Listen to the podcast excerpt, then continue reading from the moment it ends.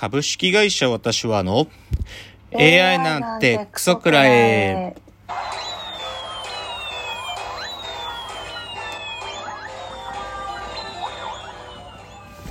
群馬が生んだ怪談児、株式会社私は社長の竹之内です。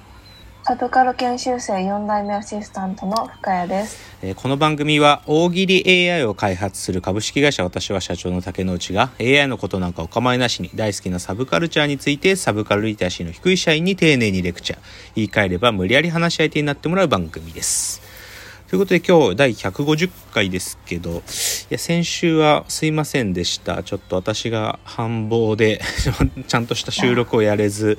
あの本当にちゃちゃっと撮ったあのごめんなさい回だけだったんですけど、今日はちゃんとやりますので、えー、今日ひゃくごじゅっかいあのやっていきたいなと思うんですが、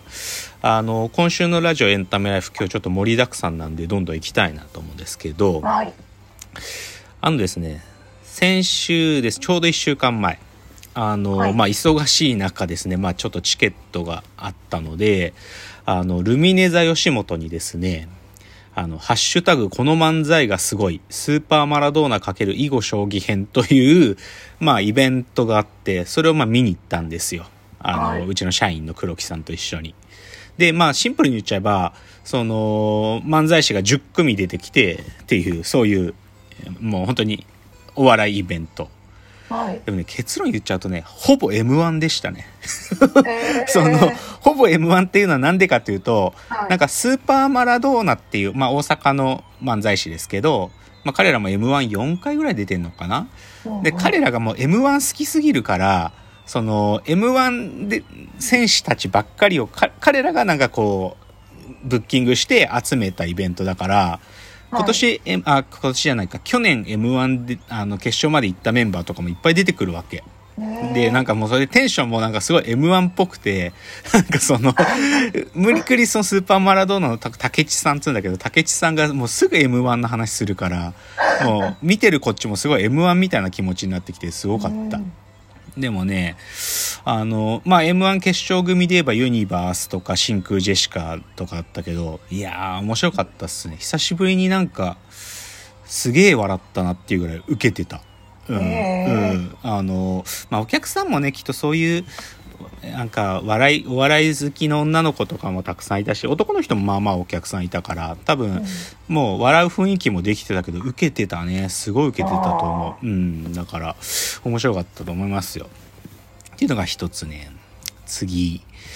あのこれなんでなんかなと思うんですけどね、あの多分ね再放送なんだけど、あの政治ドキュメンタリーみたいなやつふたつぐらいたまたま先週ぐらいやってて、はい、あのね一つが エヌエイチケー スペシャルで、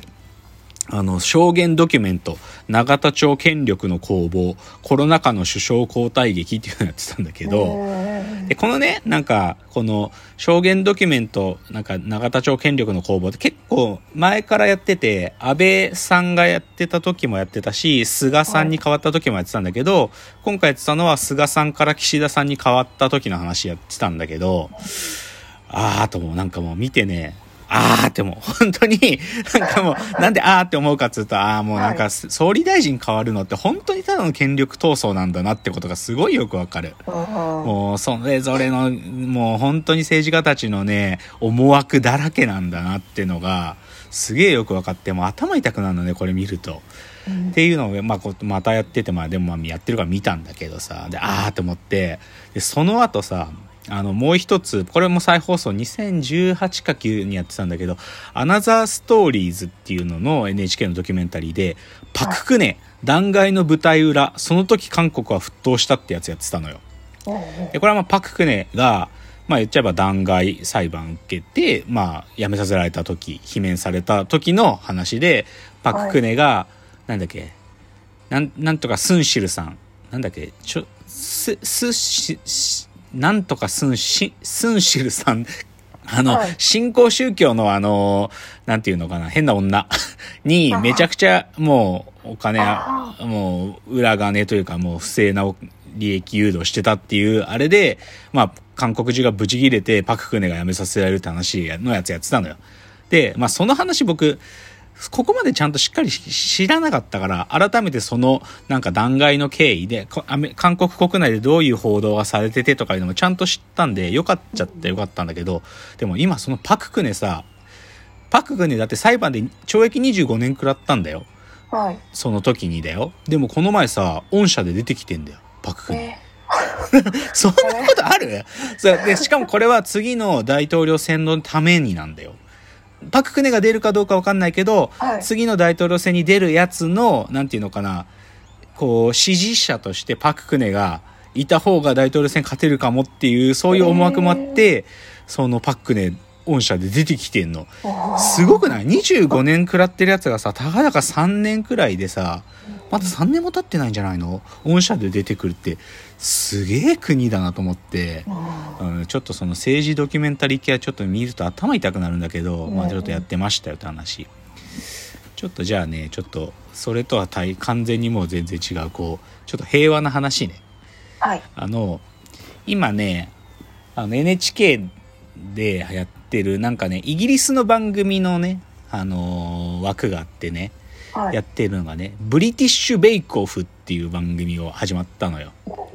でこれイギリスの人気番組で、はい、今にかいぐらい終わったんだけど、何かっつうと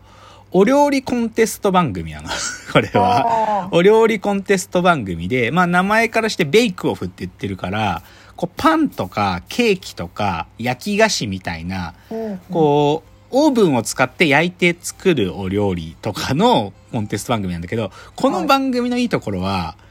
アマチュアっていうか本当に普通の主婦とかパン作り好きのおじさんとか、そういう本当にアマチュアがじゅうにんぐらいいて、そこで毎回課題が出て何々ケーキを作ってとか、それで作ってくんのね。で審査員はプロなんだけど、でも出てる人たちはドアマチュアなの。ただ料理自慢つうか。でそこがすごいいいとこで、でこれのね、これ実はもうイギリスでシーズンよんぐらいまで行ってるんだけど、類似番組があって、これ前も一回僕紹介したんだけどね、ソーイング B っていうシリーズもあるの。でソーイング B はこれはね、裁縫、服作りでお洋服作りに自信がある、これもアマチュアが出てきて作ってるでそのじゅうにんがコンテストされてくっていうのなんだけど、これすごいなんかね、平和な番組なんだよこれ。なんか、私自信あるわとか言うけど、課題が出ると、ああ、もう時間がない、できないかもとか言ったりして、すごいそのアマチュア感が可愛いんだけど、でもこれとさ、対照的な、あの、アメリカの料理コンテンツがあって、それがね、ネットフリックスでね、パリスとお料理って番組があるの。これ、すごいんだけど、パリス・ヒルトンが、本当に初めて料理するのよ。で、スーパーで、あれ？トマトってどれかしらとか言ったりして、トマトが分かんないんだけどでもね、むちゃくちゃな料理するんだけど、なんかこのパリス・ヒルトンのパリスとお料理とブリティッシュ・ベーコフ、完全に対照的だなと思って、なんか、はい、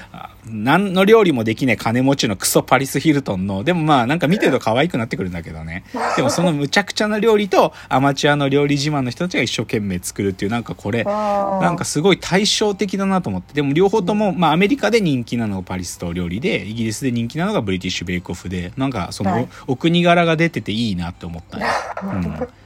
うん、ね、ちょっとブリティッシュベーコフおすすめですよ。うん、じゃあ次ね、まあ、ちょっとまたどうしても自転車やってるからちょっと自転車話題になるんだけど、はい、あのね、ぶっちゃけ僕はさ、速く走れるようになりたいわけじゃないわけ。自転車を楽しみたいっていう、そういうスタンスで今も 毎, 毎週末は乗りに行くんだけどさ、はい、ついにね、目標を見つけました私は。うん、で別に僕は大会に出たいとかさ、レースに出たいとかでもないから、はい、なんかどういうモチベーションがあるのかなってずっと考えてたの、自転車乗り出して、うん、そしたら最高のやつを発見してね、あのですね、イタリアでエロイカっていうイベントがあるの。はい、うん、そのね、ヴィンテージバイクだから、こう古いバイク、古いクラシカルな形をしたバイクを持って参戦するよんせんにんぐらいが集まるイベントがあって、これはね、なんか言っちゃうとね、早く走ることが目的じゃなくて、もうみんなと参加してみんなでゴールすることが大事なの。で、すごいかっこいいのはトスカーナ地方、まあなんていうのかな、まあそのそ厳密にはその隣にあるキャンティ地方って、あのワインで有名なキャンティっていう場所なんだけど、そこでもうね、走りながらお菓子が用意されてたり、ワインが用意されてたり、でも、あの、舗装されてない道も走るから泥まみれになって、だけどみんなが昔のサイクリストの格好して走るのよ。すごいこうクラシックな雰囲気でかっこいいのね。で、それのなんかさ、YouTube とか写真集とかいろいろこのいっしゅうかんぐらい見てて、あ、はい、俺これ出ることに目標しようと思って、そう、このエロイカっていうイベント。だ、でね、今年はね、ごがつかろくがつにあるのね、イタリアで。はい。あれこ違うか。エロイカってね、世界中に、この、もともとはこのイタリアで始まったんだけど、世界各地で広がってて、はい、今、エロイカジャパンっていうのもあるのね。あのね、軽井沢から草津の方まで走るんだったかな。吾妻とか、あの、長野と群馬の間まで走るやつとかあるんだけど、それとかが今年のごがつだったかな。でも別に僕、エロイカジャパンっていうのは別に出たくねえと思って、やっぱりこの本場のイタリアの行って、だからこのイタリアのやつだと一緒に走りたいなと思って、で、自分のこのちょっとね、クラシックバイクを持って行ってね、だからこれちょっと出ることを目標にしようと思ってますよ。だからね、イタリアってね、自転車大国なんだよ、もう。もうあんまり知らない。うん、そう、僕もなんか知らなくて、でも YouTube で見ると、なんかね、イタリアって本当にロードバイクで行ってみると最高だったみたいな YouTube 結構上がってて、だからこの僕はね、エロイカ出たいです、これ。行きたい。これ出て、イタリア人と一緒にこう、自転車について喋りたい。だからちょっとイタリア語を勉強しようかな。久しぶりに語学への興味を向いてますよ。あれで時間なくなっちゃった。じゃあちょっと次のチャプターでもちょっと今週のラジオエンタメライフ持ち越しですね。次です。